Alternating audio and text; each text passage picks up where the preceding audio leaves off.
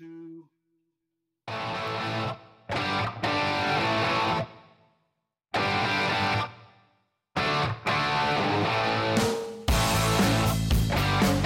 Hey, welcome to another episode of One Dive at a Time. This is your host, Rob Anderson. I'm the founder and director of Neptune Warrior.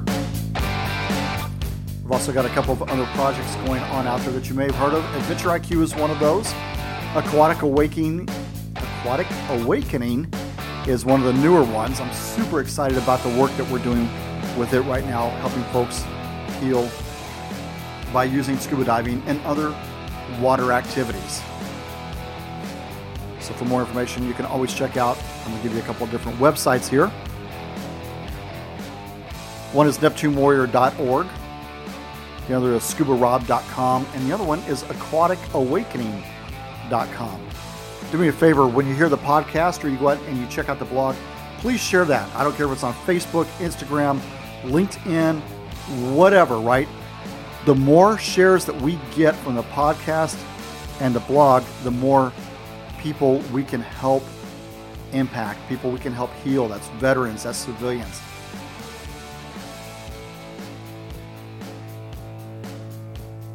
I've had an incredible opportunity over my life to travel to a ton of different countries. I think I had counted up at one point, I think I counted like 41 different countries. I'm not even sure how accurate that is. But I've um, I've had an opportunity to be in some amazing places. I've had some opportunities to be in some places that weren't quite so amazing, but still made the best of it. I love the opportunity to get out and travel and really try to immerse myself into that community. You know, we are at a day and age right now where one of the you know where the hot topics is diversity and inclusion, equality and things like that. And I wonder if sometimes if we don't overthink it. And I'll tell you why, because I'm going to talk about the four F's. And this is a formula that I have used probably my entire life. I think at a very young age, I was going down into Mexico with, with my folks. Uh, when I was in the military, I got a chance to travel to Europe and then Southwest Asia, and then on over into Asia with, with my employer. I had a chance to go visit places like China, uh, and Taiwan, Hong Kong, all kinds of different places where people don't look like me, they don't act like me, they don't think like me, and that is totally cool. I, am that guy that when I get off the airplane, whether I'm in, whether I happen to be in Scotland, or if I happen to be in Korea, or if I happen to be in Taipei, airplane lands, you get there a lot of times with the way, the way my flight schedule has worked i get there in the morning after flying all night somewhere. And you know if you go to bed the jet lag is just going to jump on your back. The big z monster is going to jump on your back. And before you know it you're just not worth anything. So i always take that day when i get there to go ahead and stay awake and start seeing some of the just some of the sights and howard nix was a guy who was a mentor for me when I was really young. And when I was getting ready to go in the service, Howard had said, Hey, look, one of the best ways to stay out of trouble is go explore. And what he would do is he would, when he was in the service, he would take his three day pass or take his leave, go check into a hotel room, and then he would walk out of the hotel room and turn you know to, to, a set direction and he would explore all the way around that block. Then he'd come back to his hotel. Then he explored the opposite direction. And he got to where he would find things that were that were within his hotel and then he would start moving further and further out you know and it's that you've heard me talk about the comfort zone the learning zone and the panic zone and I've been in travel situations where I've hopped on a bus and all of a sudden I took off and it got to be night. I had no idea where I was. And I was lucky I got back, right? But it was taking, it was going from that comfort zone of where your hotel is and moving out and learning and exploring. And once you become comfortable with that area, then you start moving out further and further. And that was something that I did from the very beginning. When I first when I first got to Germany, I started exploring where I lived. I got exploring where I was posted at. I would take a bus or a train, and from the train station, I would start exploring and, and learning the area as I moved out. Well, I expanded on that several years later into what I call the four F's. And they are fun, food, faith, and family. Now, back in the Adventure IQ days, I used to call this the three F's. And just as I learned more about people, I really thought, man, I need to add that other F about family. And I think that's where I'm going to start. I'll move into fun, food, and faith later, but let's start talking about the family. You see, we are a lot more alike than what we may know. And it goes beyond color of skin, it goes beyond what our creed is and how we identify ourselves, what our politics are. It goes way beyond that. Because at the end of the day, all of us come from some type of a family. We have some type of support community. We have some type of tribe that we associate with. And whether that's a family of people that you're born of or that you are blood with or that you've been adopted into or that you were raised with. We all have this very tight central community that is our family. It's our tribe. And one of the first things I try to understand when I'm not understanding somebody and I really want to understand them and I'm seeking to understand, and I feel like maybe, you know, I get that feeling like, hey, you know, this person's trying to get one over on me. What I come back to is that person is trying to support a family or is part of a family or has a family that cares about them.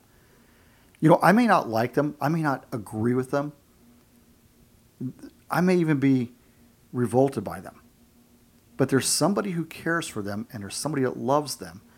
And there's somebody that at the end of the day is happy to see them when they come home. And so, if we just start out with that core belief that we understand that everyone has a family,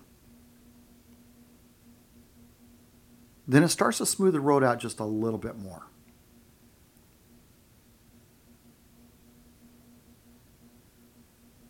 Whether I was visiting down in Mexico or I was working with refugees somewhere, or when I was on a deployment and had to you know, build out interpersonal relations with our allies and people who may or may not have been our allies. When I travel, and whether it's in Hawaii, where you've got a totally different culture, you've got that, that island culture, and you're the outsider, or if you're going to a place like Roatan and people welcome you with open arms. Understanding these principles, these basic principles, not only helps you enjoy your trip or get your assignment complete if you're there for work, but it helps you understand people a little better.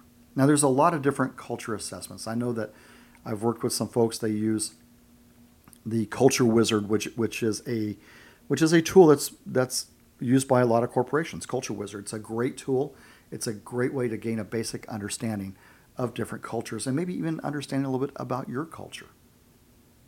But if we start out with that bare, with, with, with that basic understanding that everybody's got a family, everybody's got a tribe, everybody's got community that they come from and that they're a part of, and at the end of the day they'll go back to that. That's really where it starts out at.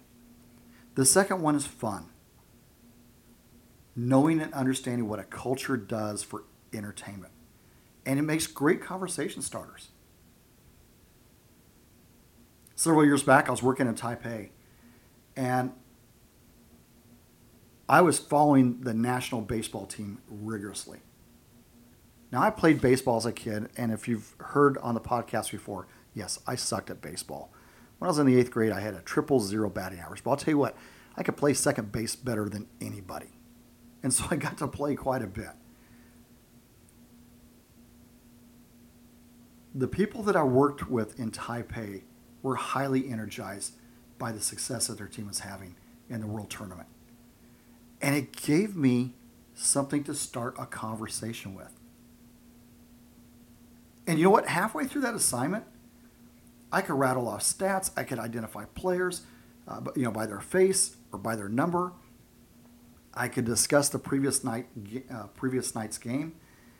I was allowed to be part of the frenzy that was going on. I was the only white round eye guy there, but I was there in this in this big open mall area where they had large screen televisions as Taipei was playing in that World Championship. And it was an amazing feeling to be part of that community that was having fun. That was their entertainment.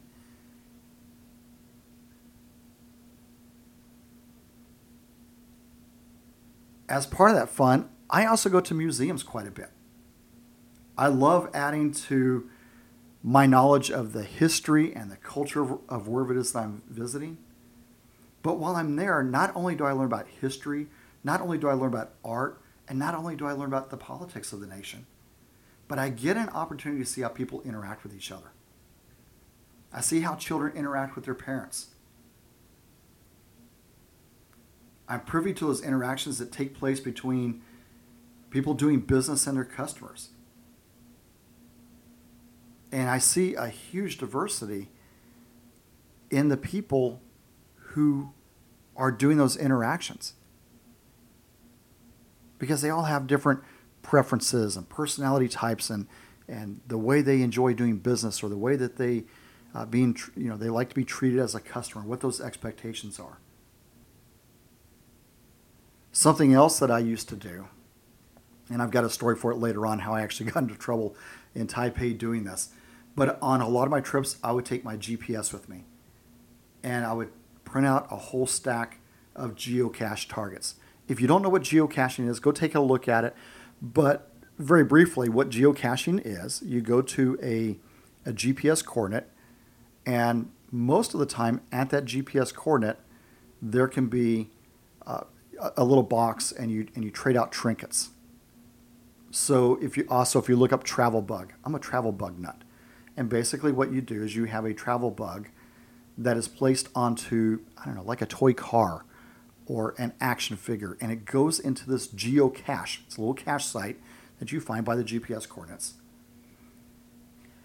And then anytime that travel bug is moved, the person who's moving it is responsible for logging where that where that travel bug goes to.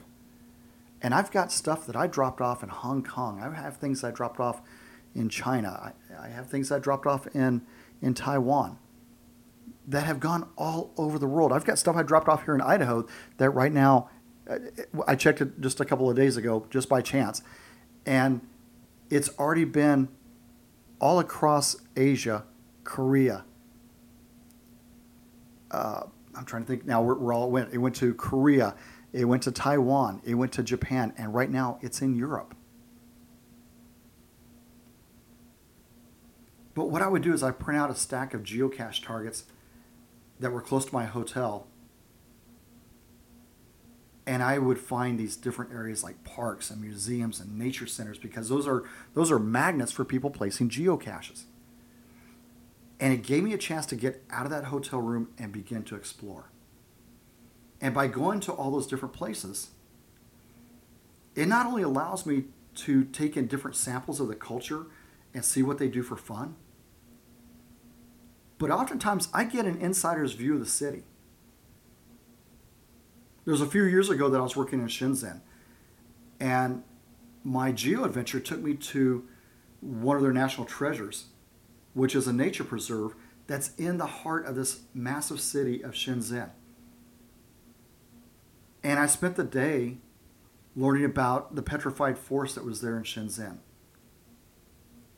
what was interesting is that when I went to the office the following Monday, and they were and they said, "How was your weekend? You know, what did you do?" I was able to talk about this park, this nature center, that only one or two other people in my office group knew about, and and they were all from Shenzhen. They didn't even know that the place existed. So I, so I actually took them there uh, the, the following weekend and had a blast. but getting out and understanding what people do for fun. What's their recreation? I'm not a soccer player, but I've had opportunities to play soccer, or in those countries, as it is known as football. I've been to Burns Fest, which is in Scotland, celebrating Robert Burns. When I was in Korea, I had a chance to uh, get introduced. That was actually where I got introduced to disc golf. Was when I was in Korea. But understanding what people do for fun, and it's really no different than anything I might do here in the states. It's just I get to see them having fun in a totally different way. The next area is food. You know, as a guy, I've got to eat. And in my time working as a liaison and as a trainer to many of our different allies, I learned that most of the time, what's for dinner is only a shade for what is that for dinner. And I know I've eaten things that would put me in the limelight of travel adventure reality shows on some cable network. But the combination of having a mother who insisted that I try a bite of everything at least once and having a natural curiosity of food, I've been I've I've the one who has uh, surprised surprised most of the host. My mom was adamant you have to try everything on a plate. We would go to, to different places, or she would fix something different, or we'd be visiting friends, or friends would come over, and I would look at something and I'd want to turn my nose up. But my mom taught me to be very polite and to try at least a bite. And man, I'll tell you what, not only was I surprised by the food, but I also surprised and blessed my host.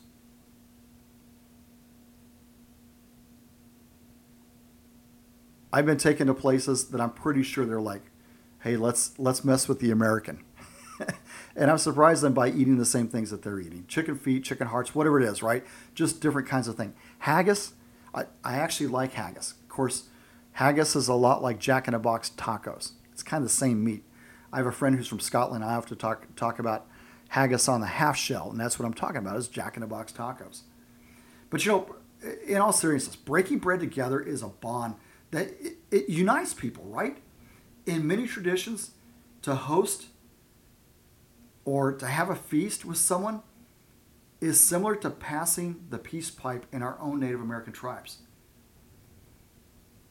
I found that entertaining a food situation that is, that is better to ask what something is after the meal. Don't ask before, you always ask after. And a lot of times I will get a story about a grandmother who made a special dish and the history, or maybe even the history behind that food. Now, I travel solo most of the time. And oftentimes this is by design. I, am now traveling. I've got my travel partner. My girlfriend's my travel partner. So getting her into the into the mood or getting her into the situation where she is willingly to try things. Been a little bit of a battle, but she's coming along really, really well. But like I said before, I travel solo most of the time, and oftentimes it's more by design. I like to go and experience the area before getting the guided tour from my host.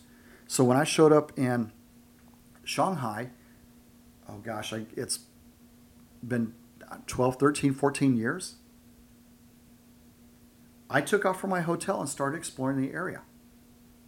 And I got to know some of the shopkeepers so well that by the time that my trip there ended several weeks later, and they decided to take me out on the town of things that were close to where we worked at, I would walk in and the shop owners or the restaurant owners already knew who I was. They started calling me the, the mayor of Shanghai as a, as a joke. I find I can process the experience the host provides much better if I go out and I explore on my own before I go out with them. And as long as you're staying safe, going solo provides some very unique opportunities to try different foods in the area. I try my hardest to stay away from American fast food stops. In fact, the only place I ever got sick in all of my travel was I got sick at a Kentucky Fried Chicken that Larry French took me to. That's the only place I ever got sick. But man, eating off of the economy, as we might say, or eating off of, you know, you know, street vendors, I've never had a problem with that. But American fast food stops just just don't do it for me.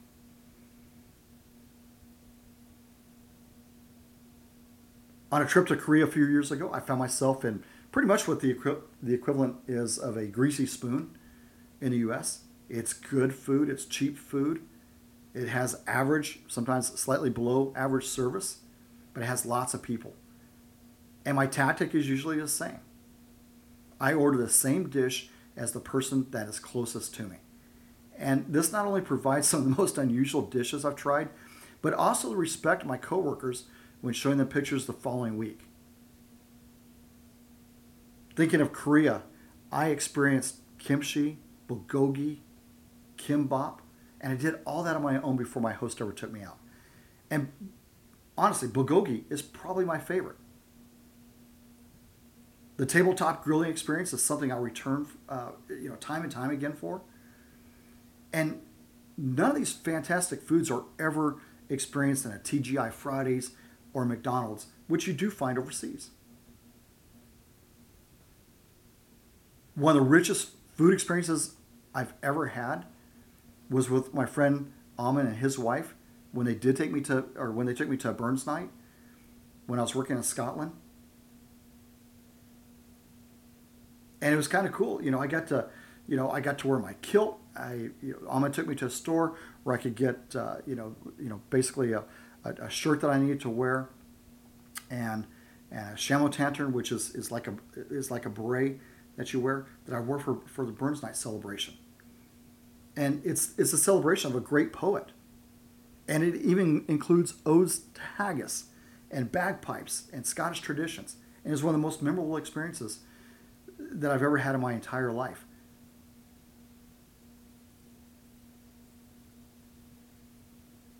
Speaking of faith, I have some very strong spiritual beliefs, uh, or beliefs rather. I have some very strong spiritual beliefs, and I know where I stand in my faith. But still, to better understand people, you have to understand what they believe in. When I was deploying to Saudi Arabia for the very first time uh, for Desert Shield, I read the entire Quran. I did my I did the same thing on my first trip to China, and I was trying to understand the, and grasp both Confucianism and Taoism. I've been very fortunate to be invited into various houses of worship from high church in Scotland to small corner temples in Taipei. And I relish those experiences. A few years ago, while I was working in Seoul, I found myself at the largest Buddhist temple in Korea. And it's right there in Gangnam. It happens to sit right across from one of the largest malls in the world. And that whole site is just dedicated to faith. I spent the entire day one day, and even and and actually I spent several days, and I even spent a few nights on the site. I watched things like drumming prayers, and I watched monks meditating uh, to that drumming. I spent time praying on my own and meditating on my own while basking in the warmth of communal fires. I shielded myself from a spring rain that popped up uh, right there in the temple. And it allowed me to really learn my own journey. And then, tied very closely to food, I was even invited to sit and eat a very humble meal of rice and soup with some of the resident monks. I will never forget that experience.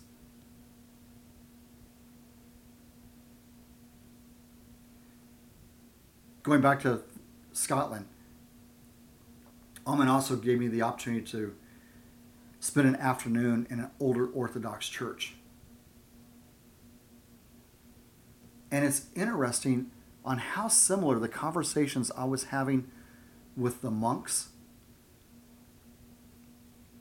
while I was in Korea and the conversations that I was having with monks that were in Scotland. the conversations were so so similar.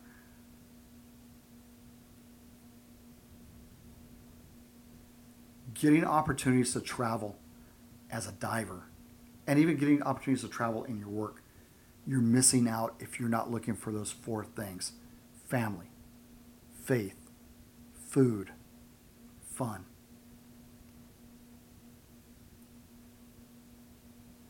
It's a lot easier to embrace diversity.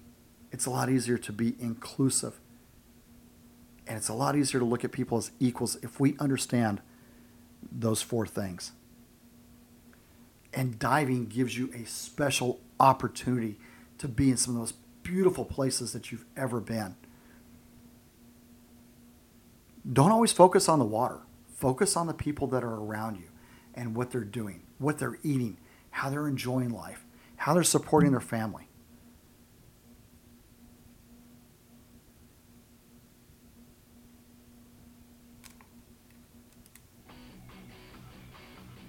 Understanding fun, food, faith, and family of people has really helped me connect in so many ways. It's a great place to start to understand a culture and even the variances within a culture. I always find that interacting with a culture becomes much more interesting, especially when told by a client in an interview, you need to understand us. You need to understand China. You need to understand Japan. You need to understand Europe. Because I believe that there are people who can learn one or two cultures through experience, and then there are those of us who can adapt and assimilate into a culture to a point where they are more than accepted, but they're respected and almost made an honorary member of the culture. One last example here on a, on a trip to China, I got to know that area so well that it felt many times it felt like it was home. And I felt a strong connection to the people that were there. In the end, get out and explore. Understand people, understand how they are the same as well as being different. Step out of the hotel, step out of the out of the dive shop area. Be safe, be cautious, but go out and explore and learn what you can about the places that you dive. That's all I've got for this episode. This was something that was really on my heart as I've been thinking about some upcoming trips that are, are just around the corner for myself, as well as Brooks. So remember, as long as you've got air, you're going to be all right.